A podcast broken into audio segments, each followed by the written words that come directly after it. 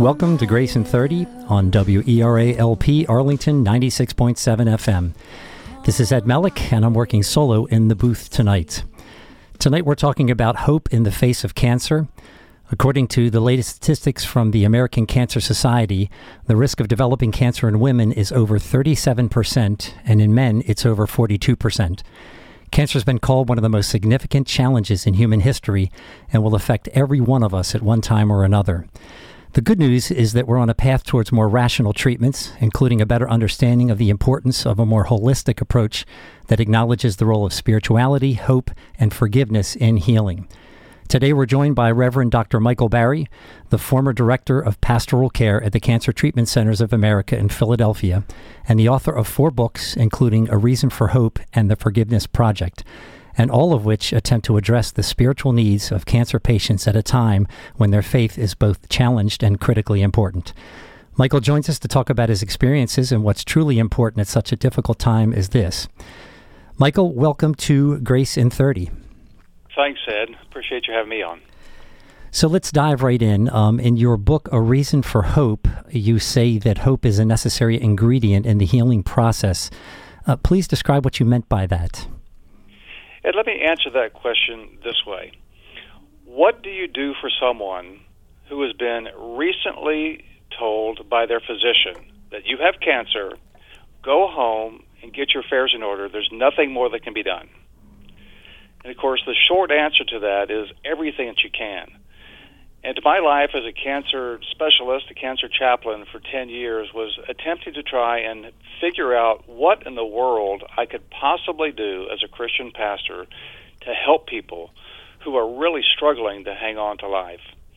And a book that I read that transformed my ministry to cancer patients was written by Dr. Jerome Groopman from Harvard Medical School entitled The Biology of Hope. Listen to what he said. He said, True hope has proven to be more important than any medication he's prescribed or surgery he's performed. So you can imagine trying to help people as a pastor, uh, and you recognize how important hope is. Uh, it became a focal point, Ed, of, of my ministry was learning to diagnose people's hopelessness and attempt to try and replace that with true hope. Yeah, it's it's fascinating that you say that. I have to right up front uh, share that you know that my ex-wife, who I'm very close to, was diagnosed with pancreatic cancer uh, back in July, and uh, it, around November time, it had spread to her omentum, and we read your book. I, I can't remember how I came across it, but uh, I bought two copies. I gave one copy to her, and I have one copy, and we both read it. And, and I've told you already, and I'll share with the listeners, that that was a real turning point in her journey because when the cancer spreads from the pancreas to an area like the omentum, which contains the organs, it's a very grim outlook. And she, her whole outlook just changed to, to very hopeful. And we had some people come in who had a sort of a healing ministry and pray for her. And long story short, uh, the cancer has basically pretty much disappeared from her omentum, and she's just in incredible shape. We're about seven months after that spread. I, you know, I really appreciate what you're doing. Y- you pose some interesting questions in your book. Um, one question you ask people is do they want to live? And if so, why? And, and so explain why these questions are important and how people typically react to them. Well, what I'm trying to do in asking that question is to try and put a frame around their life experience. Um, as a Christian, as a born again believer, um, you know, the difference between a person of faith and someone who is not is that you end up putting your faith in God as a believer. And as a non believer, you put your faith in science. And so, entering into a dialogue with a cancer patient who might be struggling and trying to provide a helpful framework for trying to enter into the life of someone who's struggling is to help look at their life. Um, seeing what it is they might have that they have to look forward to. What is their reason for living? Uh, you know, Sigmund Freud said that uh, everyone has a death wish. So I don't know how true that is, but I will say that not everybody wants to live. Not everybody has a strong reason to live. And so, again, one of the challenges that I had in ministry was to attempt to try and enter into their life to see where is it that they're struggling? What is it that's creating a barrier to the hope uh, and or life that they might have hoped to have lived. So again, it's just a way of entering into a conversation with them and trying to help them attempt to be reminded that you know as Christians, whenever we accepted Christ, we died then and there. Uh, I have been crucified with Christ. It's no longer I who live. The Bible says, if I live, I live unto the Lord. Whether I die, I die unto the Lord. So whether I live or whether I die, I belong to Him. So as a Christian, I live for Christ. That is my purpose and reason for living. And it doesn't matter whether it's six more months or 60 more years. That's the purpose of my life. And so helping people frame their life within the context of their faith, I found to be very helpful. So you served as the pastor or the director of pastoral care at the Cancer Treatment Centers of America in Philly for 10 years, which means you've worked with and served many cancer patients. And when we last spoke on the phone, you sort of talked about three groupings of patients uh, people who experienced what you called miraculous healings, those who clung to uh, sort of a false faith, and those who were at their end of life. And they really made that the best time of their life. They really made it a very significant period. Uh, talk about each one of these. Give us examples of these three different types of patients. Well, um, I think I mentioned to you that one of the most heartbreaking experiences I've ever had was someone that was a, a pastor. Uh, he had cancer. It was late stage cancer, and um, long story short, uh, when he reached the the final end of the curve of his life, um, the decision was made not to let any of our pastoral care staff into his uh, intensive care room who didn't think that he was going to walk out. In other words, his belief was that if you had enough faith that you would survive your disease. As though somehow or another, if you don't uh, survive your your disease, you didn't have enough faith. And I just it was very heartbreaking to me because my wife and I had become very close friends with him, and uh, he and his wife, and it was so it was um, just a very sad experience. And what I believe is that the two most intimate moments, Ed, that people have with their life is when they give their life to Christ, when you're born again, when you enter into that new relationship with Him. And then the second most intimate is when you hear the voice saying uh, that He's calling you home. So I, I think we all recognize that we're mortal people. We're not going to live forever. And being open to the possibility that it may not be God's will for you to survive your disease uh, keep in mind that when Jesus raised Lazarus from the dead, he did it for one reason and one reason only. And it was so that through his being raised from the dead, all of the glory would go to Jesus. So, if in the event God, in his love and gracious kindness, allows people to survive their disease, I don't think, Ed, that at the end of the day, it's so that we can eke out another couple of months or years or decades. I think at the end of the day, if we're ever healed from cancer or any other life threatening disease, it's for His glory. And so when I hear about your ex wife and the experience that she had, it's it's all the more reason to give God praise. And uh, and I'm certain that uh, certain she does that as well. Yeah, you mentioned, you said, I think I'm quoting you here, that faith, in a sense, made the end of your friend's life miserable. So you didn't see him in the last several days? I didn't see him for the about yeah the last three or four days. Uh, and it was tragic because not only would they not let uh, our pastoral care team in, he wouldn't let anyone in his room, hmm. including his parents, go into his uh, room who didn't believe that who didn't have enough faith that he would walk out. So um, he didn't. We didn't walk in, and he didn't walk out. So that was just a very sad experience for us all. So and I think it's mischaracterization of what it is that we have to expect from cancer treatment and how we define success in cancer treatment. So let's talk about two of the more positive outcomes the, the people that you've seen who've had pretty remarkable healings, and then those who simply have died with dignity. One of the surprising things for me in working with cancer patients was that there are atheists in foxholes.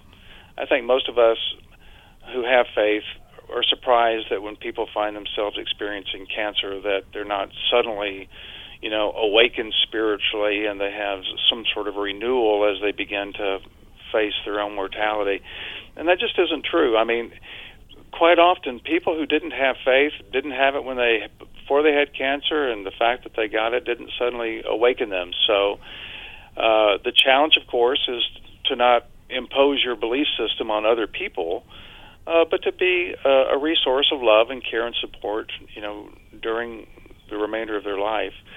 And then, of course, there's always those people whose faith is so much more vibrant and um, inspiring than even I think I would be able to muster in the face of, uh, of difficulty. Um, one woman realized that she wasn't going to survive her disease. And by the way, quite often patients realize that long before everyone else. Uh, they'll fight on for their caregivers and for their loved ones, but in, at the end of the day, I think inside they they have a sense that they're not going to survive. So she spent the last uh, six eight months of her life uh, preparing for her passing, and uh, she was Amish, uh, or excuse me, Mennonite, and she had her cousins make hand make her a coffin for her and inscribe a Bible verse on it that she picked out, and uh, she had never married, so she was buried in a wedding gown and took pictures, and it, it was just the most remarkable testament to somebody who truly believes in Easter and that life goes on and that we are indeed going to that place that God's preparing for us. So tell us uh, some stories you've experienced yourself. You talked about uh, your skepticism uh, about faith healers, uh, but that you have, you know, since you had that skepticism, seen people miraculously healed with your own eyes. Give us an account or so of, of, of that sort of situation. You know, and I come from a Presbyterian background, and Presbyterians aren't really big into miracles. Uh, in fact, and I'm speaking, of course, very generically, but you know, most Presbyterians would run from someone who want to talk about faith and faith healing and that kind of thing. But and so I entered into, you know, a cancer ministry with some skepticism, but at the same time, um, I know what the Bible tells us. So if you're sick, call the elders. And, and James r- reminds us that they'll pray for you and you'll be made well. And the least I could do, it seems to me, regardless of whatever my tradition might be, is to honor what scriptures quite plainly say. And so I had one patient one time, or excuse me, one parishioner one time who was diagnosed with a, a tumor on his spine. It was creating numbness in his legs. And uh, he called me in the middle of the day and asked me to come pray for him. And I had a vial of oil in my desk, and I grabbed it and ran over there and anointed him with oil. And with a, the prayer as simple as, Lord, please heal him in accordance with your divine will. That was it. I put the lid back on the bottle. I went back to my office, and several hours later, he was laying in his uh, recliner, and he said his body became enveloped with warmth from head to toe, back and forth, back and forth for three or four minutes, and and he knew that he was in the presence of God, that God was doing something remarkable with his life. And uh, after the warmth had gone, he touched his legs. The numbness was almost all gone. Uh, the, uh, by the next morning, it was completely gone. Two days later, he went to have another MRI because they were going to schedule surgery to remove the tumor. It turned out all they found was a speck the size of a piece of pepper where that tumor had been. I've seen with my own eyes what the power of God can do when it comes to healing. And uh, happily, that, that wasn't uh, an isolated incident. You know, many of the people who come to cancer treatment centers of America come because they're late stage cancer patients. One of the remarkable events that they have at is uh, what they call Celebrate Life.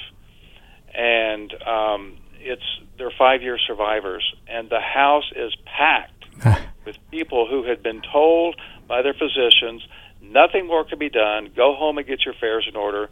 They came to CTCA, and I'm not. I don't want to oversell CTCA. There's other wonderful cancer hospitals as well, but you can't believe the amazing things that can happen uh, if you're given the opportunity to.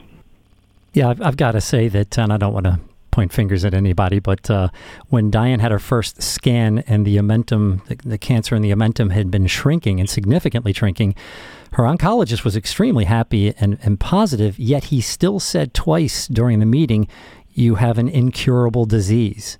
And I, I remember just thinking that no more. We're not going to talk like that anymore. We're going to talk positively and, and, and no more of this negativity. And we've really tried to make that, you know, sort of a cornerstone, a hallmark of the journey. Um, just returning briefly back to you talked about no atheists in foxholes. Uh, talk a little bit more about how you how do you enter into the world of someone who's not a believer? How do you how do you identify areas of hopefulness in their lives and work with them and help them, you know, inspire them to better outcomes? Well, not uniquely to unbelievers. Uh, again, cancer ministry, Ed, at least from the way I uh, performed my duties, was to diagnose hopelessness. Um, and of course, um, God heals unbelievers the same way He heals believers. So uh, it's not simply because people have faith in Jesus that they're going to find healing. There's plenty of uh, times in which God effects healings in a number of people, but but quite often, Ed, one of the biggest barriers to hope that people had were statistics. You were referencing earlier about how you know uh, the physician had given Diane you know a very poor outcome or a poor prognosis. Let me let me just read to you, if I could, from the National Cancer Institute's website when it comes to statistics, because that is usually the biggest barrier to hope, especially for people who look at themselves as, um, in terms of an unbeliever, as, as, a machine and so forth, as opposed to being kind of an, uh, an indwelling of the Holy Spirit. Here's what it says on the on the website. Because statistics are based on large groups of people, they cannot, and I'll underscore that, they cannot be used to predict exactly what will happen to you. Everyone is different. How people respond to treatment vary greatly. The statistics your doctor uses to make a prognosis may not be based on treatments being used today. They are educated guesses. So I think very often the difference between an unbeliever and a believer is that a believer puts their faith in God and an unbeliever puts their faith in science.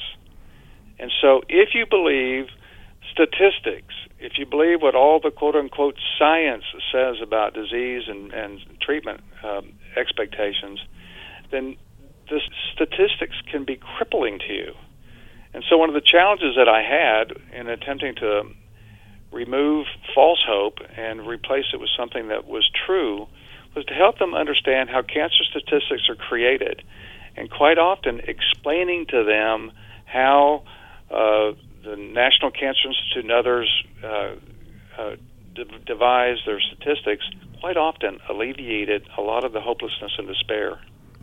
Yeah, the, the statistics we were quoted were, were quite grim, um, and uh, you know we just shelved them we don't even think about you these anymore. you know, Ed, I think what happens is when doctors say there's nothing more that can be done, I think what they're really saying is there's nothing more they can do, hmm.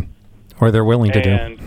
They're, you know, they're at the end of their abilities, and they're probably not going to tell you you need to go get another opinion if they're a medical oncologist. So, um, yeah, quite often there's much that can be done, and and not the least of which has to do with the spiritual resources that we've got. Well, let's make sure we turn our, our focus to forgiveness, the, the role that forgiveness plays in healing. Um, is there a relationship between a spirit of unforgiveness and sickness, uh, particularly with cancer? Tell us about what you've discovered with this. You know, Dr. Stephen Standiford is one of the medical oncologists at CTCA, and he was quoted as saying that unforgiveness is a, is a disease. It'll make you sick and keep you sick. And so I think physicians better understand these days what stress, uh, particularly chronic stress and anxiety, can do to your system. So when you are in a state of unforgiveness, you are essentially, uh, Ed, becoming overwhelmed with chronic stress. It's just a very upsetting, stressful experience to be filled with hatred and anger towards someone. And the biology is pretty straightforward. Whenever we experience stress, uh, it elicits a stress response from our bodies, which create adrenaline and cortisol. And I'm not going to get into a big explanation about adrenaline and its impact upon your heart and so forth. But cortisol is a very specific uh, enzyme, and what it does is it shuts down your immune system because it's saying why you know why spend all of your your energy your physical energy worrying about fighting a disease such as identifying and destroying cancer cells when you perceive that there's something that's even a greater threat at, at the moment so helping people identify issues of unforgiveness which by the way were, were not a, an unusual phenomenon in talking with cancer patients uh, helping them to find ways to find forgiveness was very important. One of the things I learned, Ed, was that I couldn't find a university, a medical school, or seminary that teaches its pastors, psychotherapists, or MDs how to help people forgive people. It's not being taught. And so I had the privilege of being able to develop a uh, forgiveness education curriculum that our patients found to be very helpful, as well as others. Is that changing over time? I mean, I, is it something that's only done at cancer treatment centers, or are, are you hearing about other uh, other practices or hospitals or whatever doing this? There is a very narrow uh, number of uh, scholars in what I would consider to be the forgiveness research uh, area, uh, maybe a dozen or less, but they're located in universities, and their patient populations at primarily are students. Whenever they're doing research that they end up publishing, it's usually the students that are in front of them. Well, I don't know about you, but there's a big difference between, you know, a healthy college kid, you know, dealing with being rejected by a, you know, loved one uh, and somebody battling cancer yep. and and dealing with end of life issues and concerns and wanting to make peace with God and themselves and others. So the research that we did on forgiveness uh, had to do with specifically with cancer patients and their caregivers. So we're pretty proud of the several journal articles that we've published. So tell us concrete steps people can take to identify and address these areas of unforgiveness in their lives.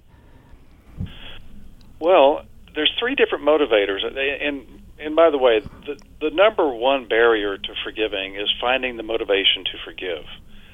Um, there's and what I've learned over time is that there's three basic motivators: biology, sociology, and theology. Biology. Some people want to forgive because they know it's making them sick. They feel bad. They want to feel better, and so they're willing to, you know, try and forgive themselves or someone else who hurt them. Another is sociology because what I've learned is that when you're filled with hatred, it has a sense of, of isolating yourselves from other people. You know, who wants to hang around somebody who's filled with hate all the time? And then, of course, the last is theology. Um, not, all religions value forgiveness, but the Christian faith, as I understand it, requires it. There's an expectation that we are forgiving people because of the grace of God extended to us through Christ.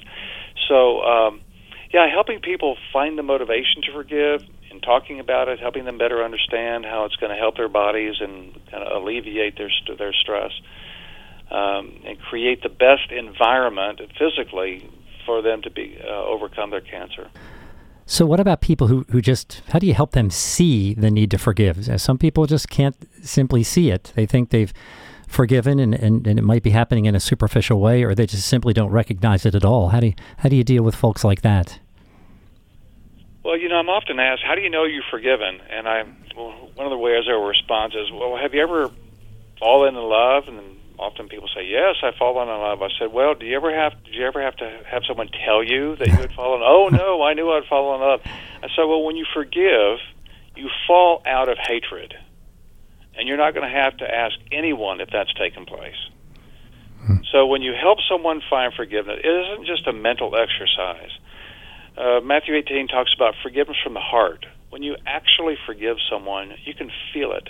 You know that there has been a shift emotionally, not to mention how you view the uh, the object of your uh, of your hatred.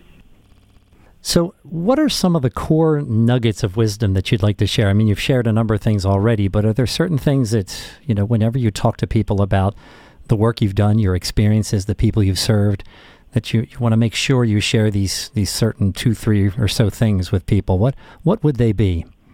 Well, the first is is that when it comes to cancer, that you should get two opinions, and this isn't my idea.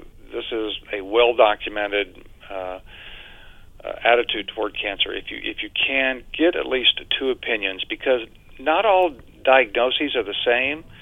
Uh, we've had people who have come in uh, with a, a diagnosis, and only to find out that it was a, a false diagnosis. And uh, in, in other words, all that is to say is that there's human error involved, and when it comes to your life, you owe, you owe it to yourself to get a couple of opinions. And then the second nugget would be to treat where you trust. It's very important, as I'm sure you found out with Diane, it's very important to trust the people that you you're essentially giving your life over to. So, you know, if you don't get along with your doctor for whatever reason, uh, my advice would be to get another one. In terms of also defining success, how do people define success? Is that a critical thing as well? Well, Dr. Siddhartha Mukherjee wrote a book entitled Emperor of All Maladies, which is about a foot thick. It's a tome on cancer going back 5,000 years, and very interesting uh, book, obviously quite detailed. But what he said at the end of his book that I think is noteworthy is that at some point people need to realize – or, or redefine when success when it comes to cancer uh, treatment. So often, I think we, we think of success as being a cure, and that may not be the case at all. Success might be might be extending your life from six weeks to six years, or from you know ten months to ten years. So, but the but the reality is is that you know at, at the end of the day, Ed, we're all going to die from something. And in all likelihood, there's going to be a breakdown of our bodies, and it's very likely that breakdown is going to be called cancer. So I think success needs to be viewed not as a not as a cure, as though somehow or another if you're not cured, you failed. I think quite often there are wonderful things that, be, that can be done medically for us that can extend our lives, and we can have a very long and robust survivorship, even though we may not ultimately survive the disease. So we've got about a minute, and I want to ask you do you have a call to action? Is there something that you'd like to challenge our listeners to do or think? Uh, and it could be those battling cancer, those who uh, are, have relatives or dear ones, loved ones that are suffering, or, and even caregivers. What would you challenge uh, people to do? Well, if I had to pick one person, that would be a Christian. And my advice would be to Christians is to become a student of forgiveness. It is a very complex disease the process of finding forgiveness for someone who's hurt you is not an easy one. Uh, but if we become a student of forgiveness, I think what it does is it helps us learn how to deal with stuff that's happened in the past, which we all have a past. It helps us learn how to cope with what we're dealing with right now in our lives. But I think also, Ed, it also puts us in touch with the God who loves us. It puts us in touch with the God who forgave us and I think helps us to anticipate what eternity is going to be like living with that God who sacrificed himself for us. Michael, thank you so much uh, for joining us. Uh, and I thank you personally for Diane and I for what we've learned from uh, your book. Uh, if listeners want to find out more about Michael's work, you can check out his books A Reason for Hope, A Season for Hope, The Art of Caregiving, and The Forgiveness Project. And we'll also be posting information on our Facebook and Twitter pages. A replay of the show can be found at thegrayson30.com and WERA.FM websites 24 hours after airing tonight. And the show will also re-air on WERA LP this Sunday at 8:30 a.m. This is Ed signing off from Grace in 30 on WERA LP Arlington 96.7 FM. Everybody, please have a great night and be sure to tune in to Grace.